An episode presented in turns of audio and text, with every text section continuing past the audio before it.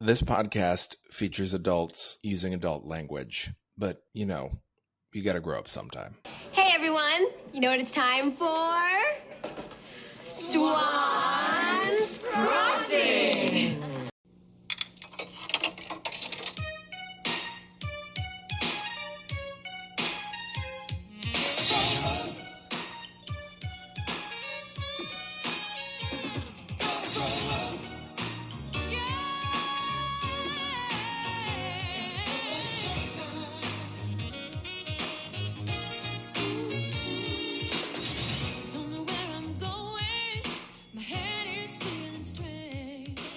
Gonna be like a, a hot second before I'm ready to start. Oh, that's fine. I started recording anyway, just so I can say right now off the bat that um, I was a couple minutes late getting into a recording studio today because one of my cats puked all over the kitchen counter. Gross. I'm so sorry. Is is he she okay? he's fine. Okay. He's just he's a puker. He pukes sometimes, and uh, this time puke. he decided to do it all over the counter. At least it wasn't on the carpet, you know. That So, that's that's a huge plus, really, Yeah. when you get right down to it. easy cleanup. Yeah. Um glad. hold for a moment while I go grab Sure, go for it. coffee because this is this is important. Yes. Nathan just stood up and he's wearing buffalo check pajama pants, which is adorable. This is not a visual medium. I'm keeping all this in. And You can't keep me making coffee and I'm yelling at the microphone from across the room and now I'm about to start the coffee grinder.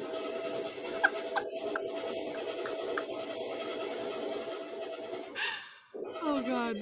I love this stupid, stupid podcast. This is like I I don't know why our listeners come to us for content, but this is definitely not it. I don't know why our listeners come to us for content either. We are very great for we are very grateful for all 50 of you. Well, here we are for another fabulous episode of Gotta Grow Up Sometime, a Swans Crossing retrospective. I'm Libby Grant. I'm Nathan Kessler Jeffrey, and I'm really excited about this episode. This episode is such a good one, and the next one too. I know you're also gonna just freak out because there's some moments in that one where you're like, "What?" These these are not even Friday episodes. Like we've got we've got two like the one so we're on 58. 60 would be the Friday episode. So, yeah, but we're we're we're on the last seven episodes before the season finale, which sadly ended up being the series finale. but oh my word. um, yes, episode fifty-eight. Speaking of, send in your questions for our big uh, series recap end of podcast episode at the end of the series. Yeah, yeah. Send them in um, as DMs on um, Instagram is best at Gotta Grow Up Pod. No, sorry, at Swans Cross Pod, and then on Twitter you can also DM them at Gotta Grow Up Pod. Um, that's the best way to get them to me.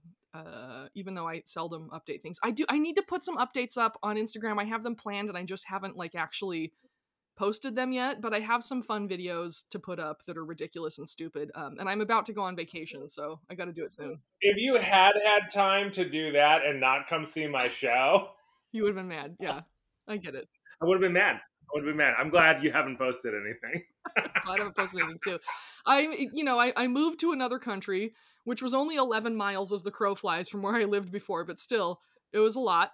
And um, I'm also trying to finish a book by November 15th, and I have to go on a two week vacation in there too, because because I thought I could get this book finished before I went on vacation, but I can't.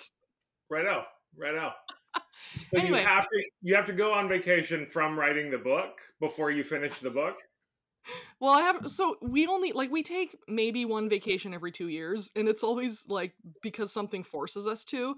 So um my friend is getting married in St. Petersburg, Florida.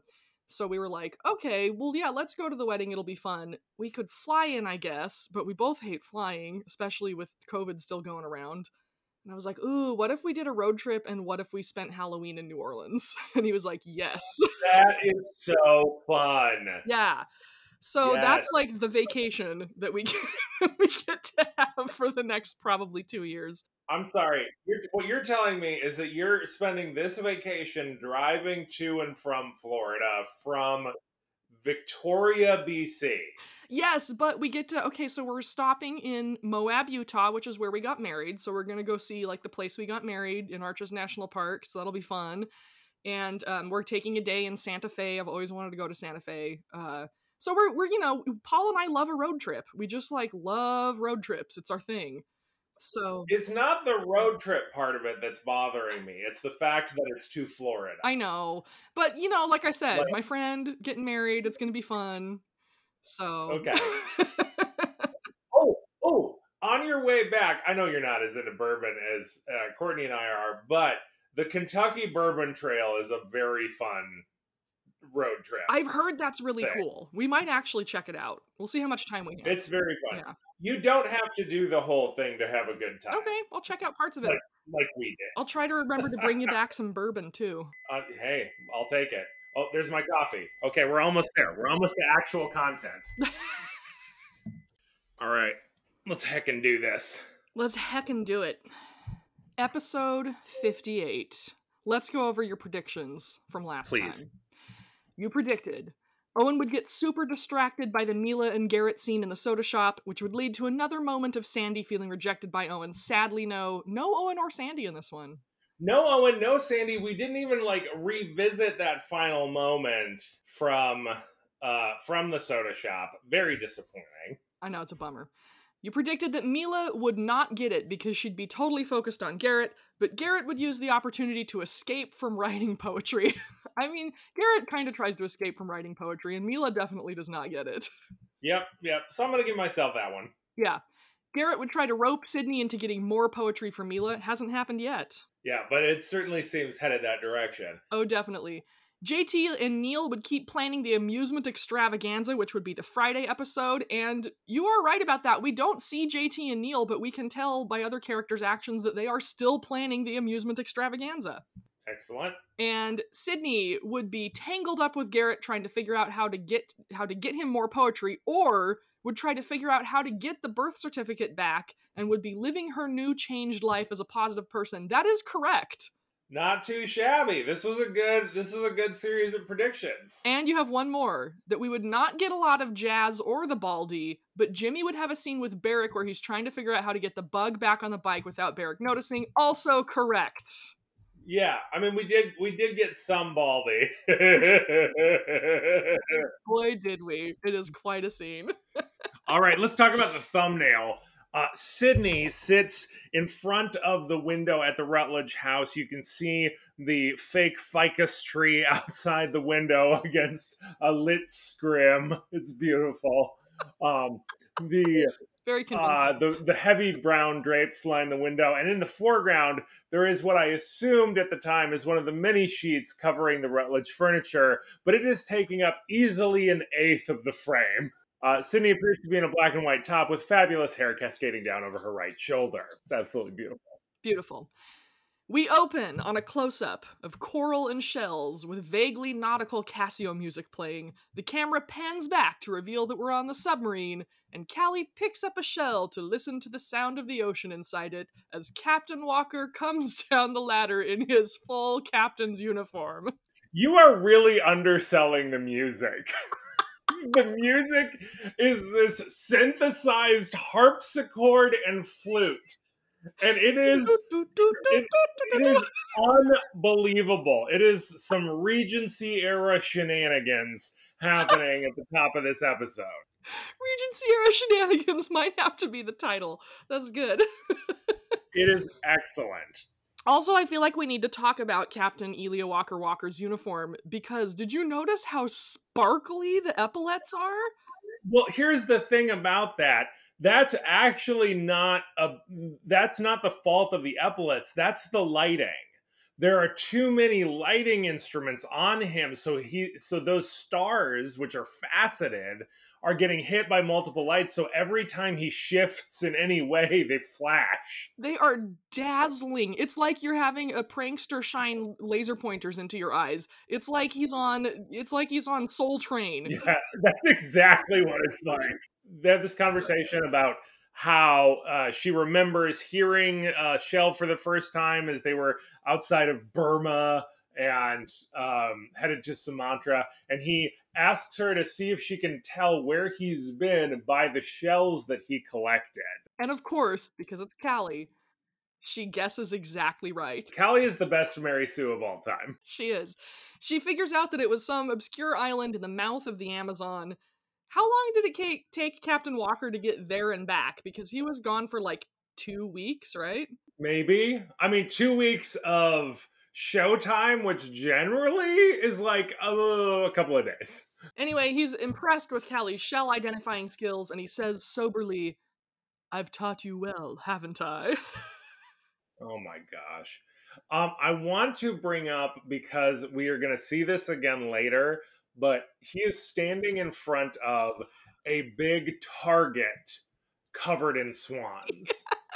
There are so many swans this episode, y'all. So many. Like, we got a real glut of swans in this one. Oh, it's so good. So good. Um, Callie wants to know where he was during his uh his lengthy expedition and what he was doing at the mouth of the Amazon. But if he gives any answer, we don't hear it because we cut to the tool and die. We get the final scene from last episode as Jimmy enters, discovers that the Bar- Barrick's bike is gone, and he is trying to get the communicator back on it. Uh, and unlike last time we saw this scene, you can actually hear what the person on the other end is saying because it's like Barrick, Barrick, come in. And unlike last time, Jimmy doesn't look around like a dumb shit, not knowing what to do.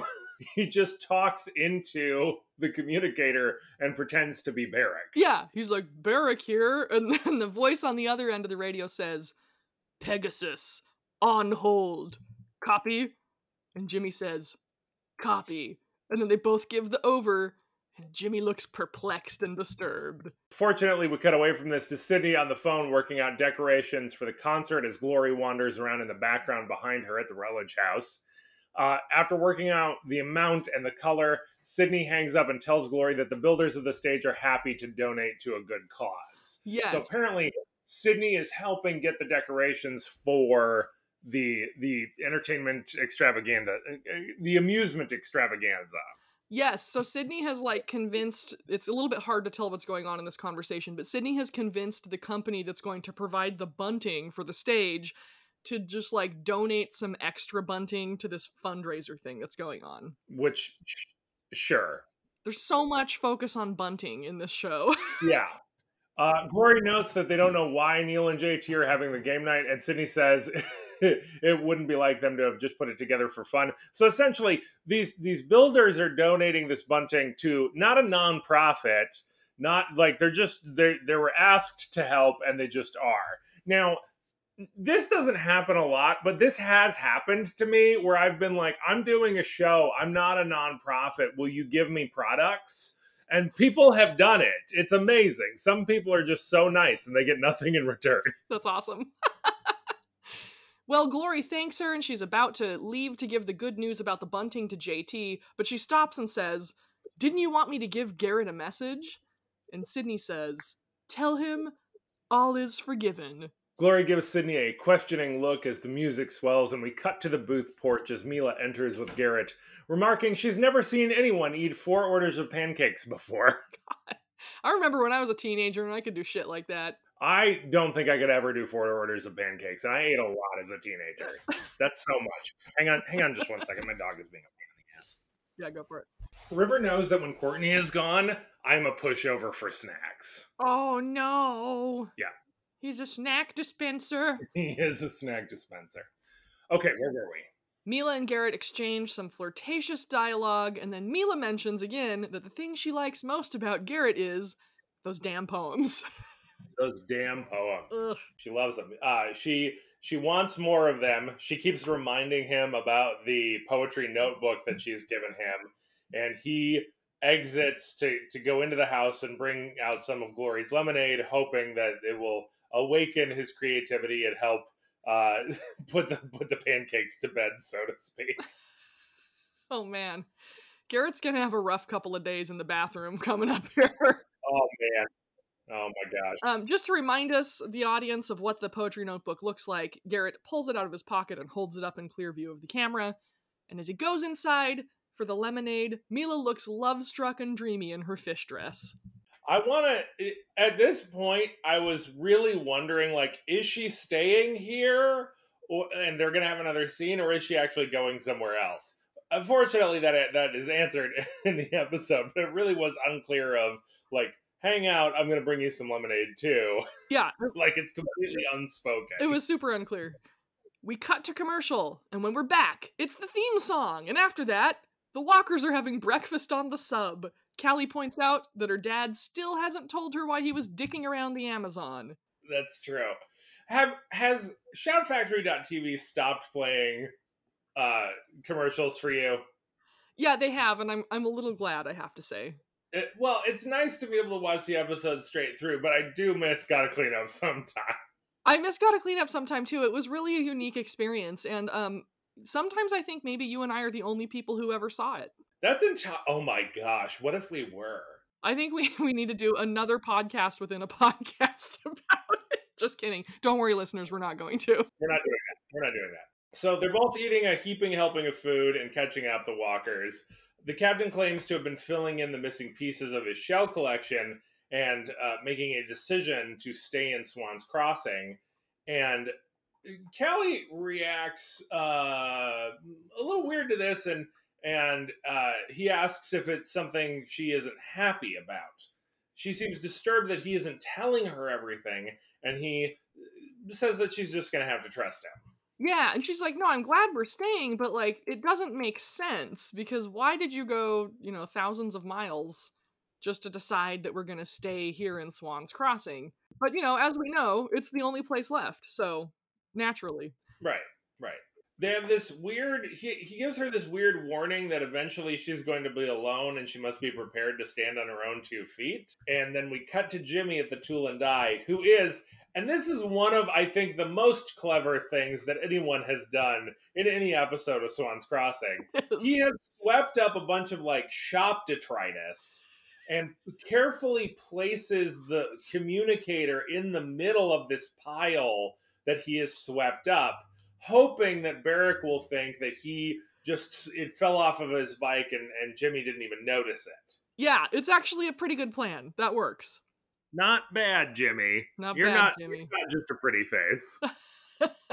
he hears a sound. He gets up and runs back to the bench and acts like he's been working all along just as Barrick comes in. Barrick is carrying a big paper bag and announces that he brought lunch and asks if Jimmy's had breakfast or if he's been too busy. Jimmy just stares at him. I know. That's in my notes too. Just stares. No answer. It's a long stare too. It's not like he just kind of glances at him and we cut away. It's like Jimmy staring, long shot. Then we cut to Mila, still Yeah. in the Booth yard. It really does feel like the actors were told at the end of the scene, hold so that we can get the editing right. Yeah. And then the editing was never right. Yeah, they just kept it all. They're like, that's a good stare. We should hang on to it, right? Like I can't decide which moments of the stare should stay and go. It's an art. It's a it's a work of art. It's all it's staying. gorgeous. Oh, Jimmy stares. Have you seen this boy stare? My word. To be The fair, smolder. Jimmy does have a really good stare. I mean, everybody in this show has a really good stare because they are forced to do it every episode. oh, do you think when they auditioned they had to like so it's the casting director was like, give me your best stare.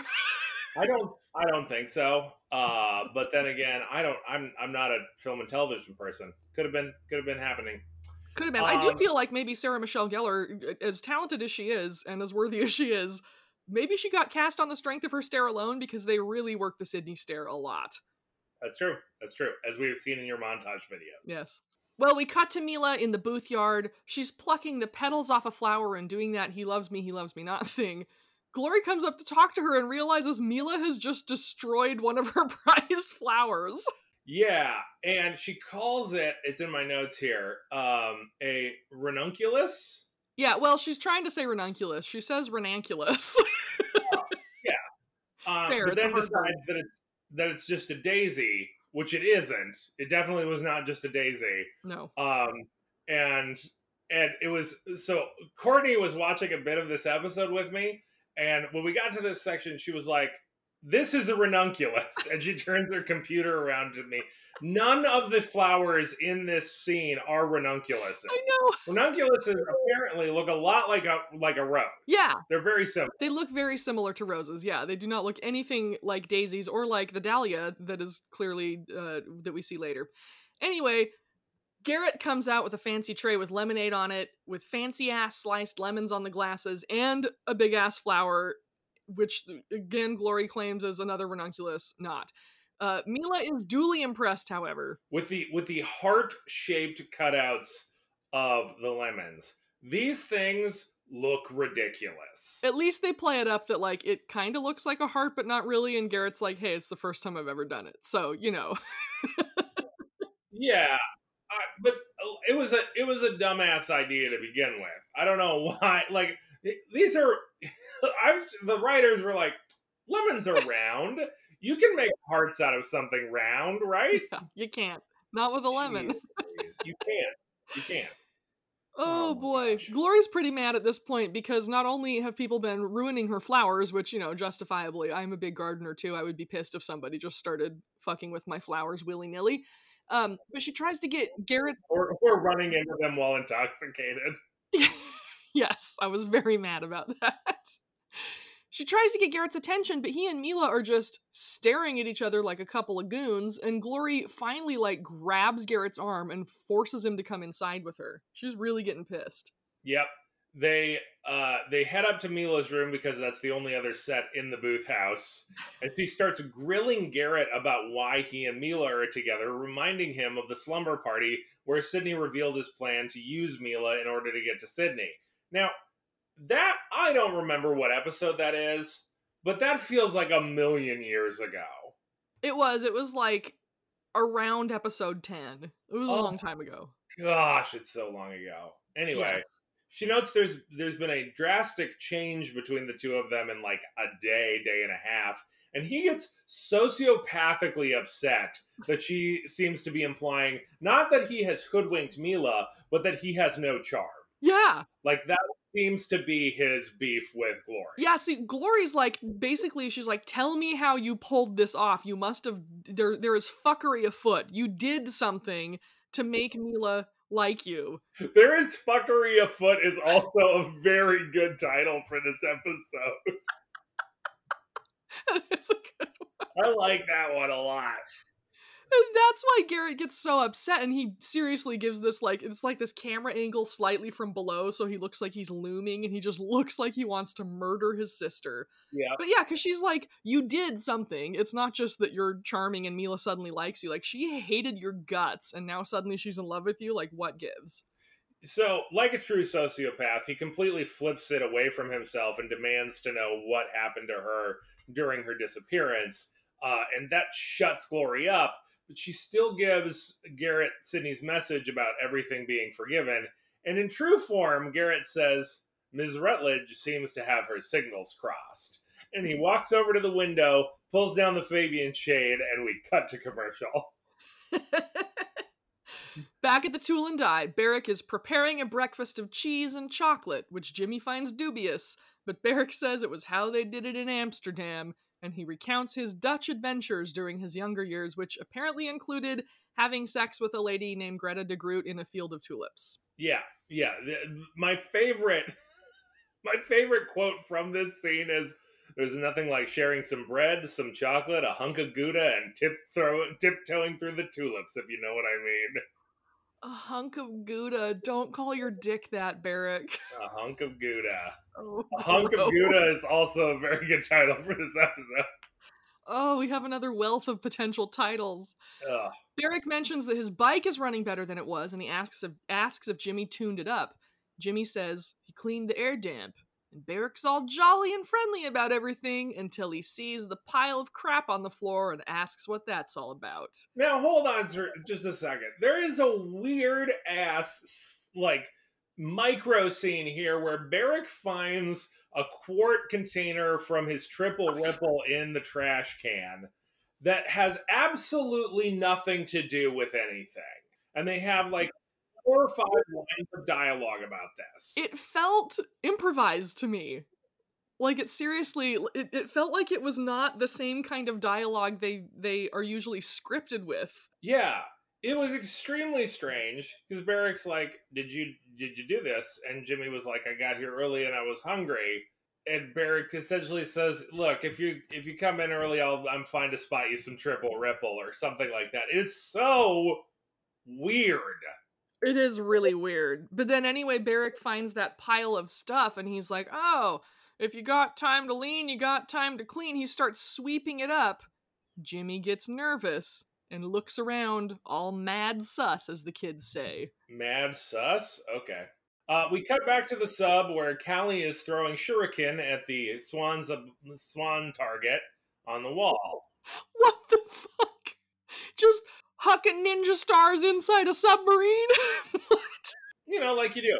I love how just absurd this show is. Everything about it is bonkers.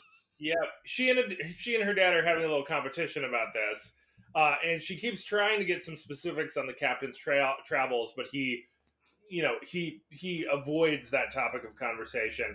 And as they start to pull their shuriken out of the target, two things. First, Callie wonders if she's the only girl doing this with her dad right now, and asks if they could do something normal for a change. To which the captain's response is, "Normal." It's so good. Second, there is a needlepoint embroidered sign below the target that says, I kid you not, report all leaks. Who made this and why? It's it's a needlepoint. Like this is this is something carefully handcrafted to remind everybody. Like, was this Callie's mom who was just like, listen, my husband is an idiot and needs a sign. But I want to make it pretty. So they decide that Normal would be going for dinner at the Swans Club, where Walker is a founding member and should put in an appearance every decade to put a dent in the house minimum. also, just to rewind slightly, in that moment where Callie wonders if she's the only girl in the world who throws shuriken with her dad, he says, Perhaps, perhaps there's someone else. Woo! As we know, as we know from the beans Stacy Mosley spilled for us, Callie was going to have an evil half sister from some Asian country, presumably an Asian country with a seaport. And then this little this was like a little foreshadowing they were seeding in at the end of season 1 for what Callie's evil sister was going to be like when she got to Swan's Crossing in season 2.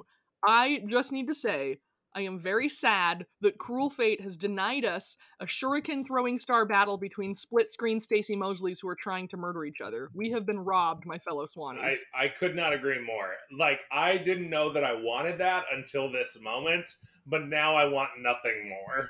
Right? It's all you want. Yeah, j- jo- job satisfaction, no. An end to global warming, 100% not. I need this battle between dueling Stacy Mosleys. Cut to the Rutledge mansion. Sydney is on the phone with Nancy, trying to apologize for having been such a massive tool all summer long. Sydney suggests they should spend the day together, maybe go shopping for some new outfits for the upcoming school year. Na- Nancy is at Swan's soda shop talking on the house Swan phone as some insane music videos play on the wall of monitors behind her, and she is being super cagey, as one would expect, having been completely blown off by Sydney any number of times. Yeah, no kidding. Also, I'm really confused by the logistics of this scene. Like, Nancy's at Swans on their phone. Did she call Sydney? Did Sydney call Swans and ask if Nancy was there? Like, how is this working out? Especially since we've already seen Nancy on a phone in a different set. Like, she has the horse phone in the barn. They could have had Sydney call her at the horse phone. Oh, that's right. Oh, I forgot about the horse phone in the barn. Yeah. I was I was thinking to myself that these characters probably don't exist unless they're on one of the existent sets. So Um, Nancy says she has to check her social calendar. Of course, she's not anywhere near her social calendar, so she picks up like a receipt or something that's lying on the table and just starts crinkling it aggressively into the phone to make it sound like she's leafing through a book. It doesn't sound anything like that. Right. No, it doesn't. And as Sydney is waiting, she glances out this window that she's sitting next to and sees the Fabian shade in Glory's window. And Nancy says, "Okay, I can make it on the shopping trip." But Sydney says, "Something just went down. I've got to call you back." And hangs up. and just jets out of the room. Nancy, we get this real brief shot of Nancy hanging up the phone at Swans and going, same old Sydney. Oh, Nancy, I love you and there's not enough of you. Oh, we cut to the Booth porch. Garrett is trying to get rid of Mila uh, until they have dinner at the club that night, and she thought that they were going swimming for another, you know, swimming lesson. And she guesses that he's taking the time away to write a poem. He says he's going to fill up the book with poetry by tonight because when I'm around you, the excitement flows to my brain and I can't create. It's, Um, it's not flowing to your brain, Garrett. Yeah, it was That's definitely forward. not. That's not where the excitement's going, bud. No, we all know where it's going. Come on. Mila guesses that the thing he's going to do is write her a poem, and then she calls him Chandler. Yep. She heads out with the promise that he'll have peace and quiet because the poems are worth waiting for. And we cut to commercial, and then we're back at the Tool and Die where Barrick finds the communicator in the pile of junk that he's been sweeping up. As he picks it up, Jimmy is watching him like a hawk from behind, and Callie comes in through the sliding door. We forgot to mention in the previous scene that the captain tells Callie to invite Barrick to dinner.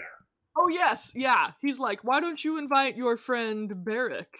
And there's this Yeah. like doom music as Callie contemplates an entire dinner with this like child molesting son of a bitch. Yeah.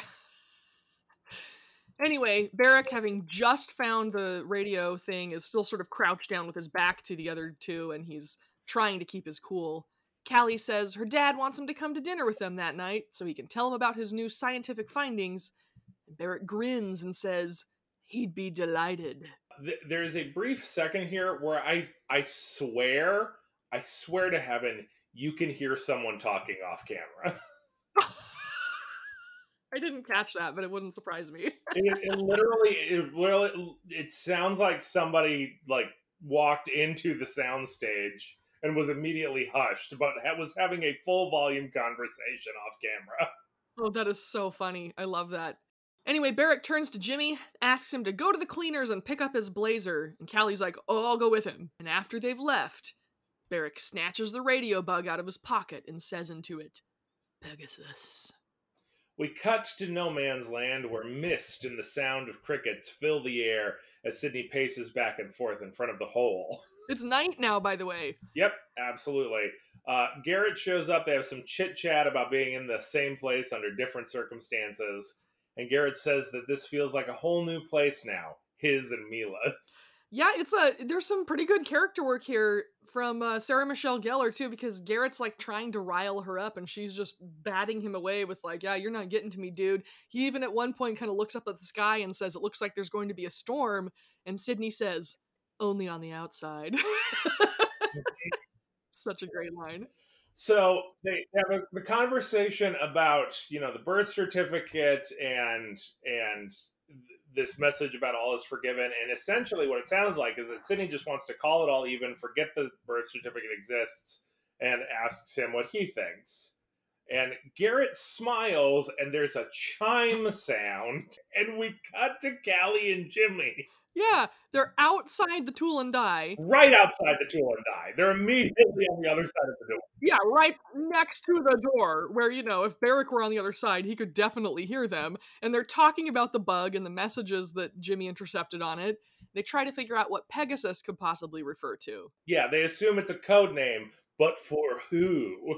well, we shortly find out because we cut to somewhere on the Walker estate with fog rolling through. Captain Baldy, Baldy appears with the uh, the headset that has the giant radio receiver on it and the whirligig in his hand. He sees the the dude, one of the dudes in the snake pit hoods, who is carrying the giant boa constrictor and stretches it out like full arm's length, end to end.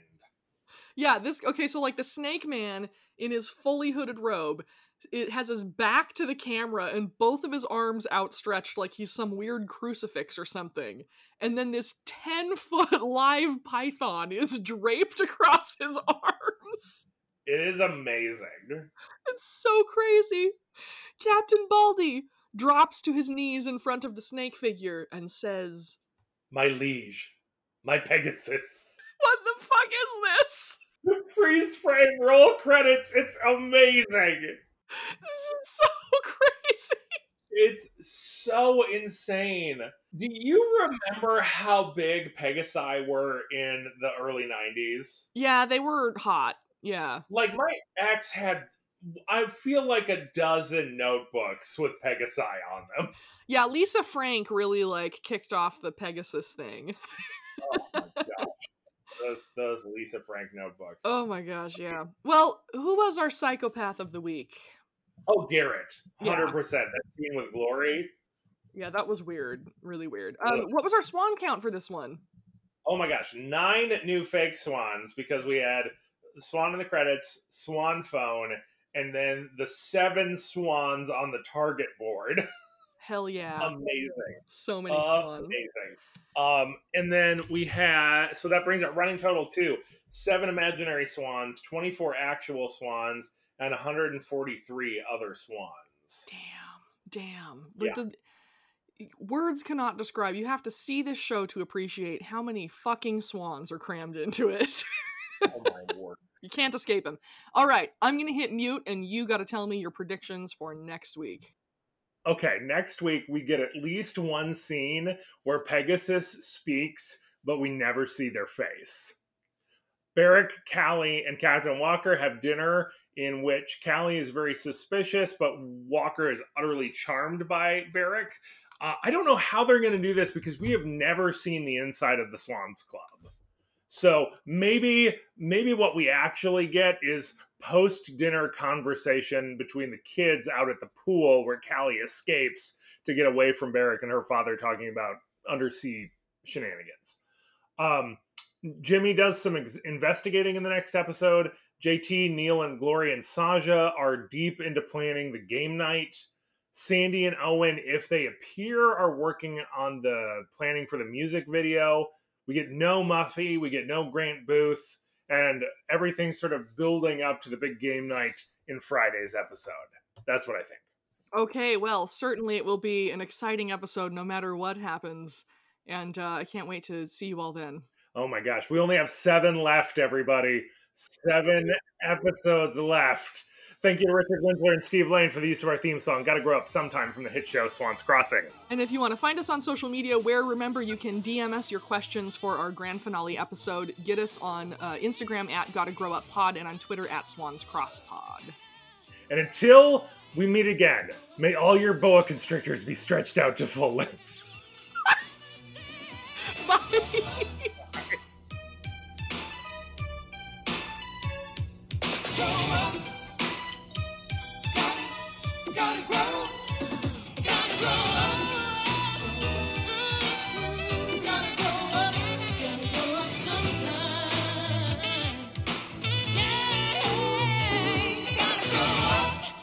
Let me tell you, young James, there's nothing like sharing a hunk of bread, some chocolate, some Gouda, and tiptoeing through the old tulips. You know what I mean?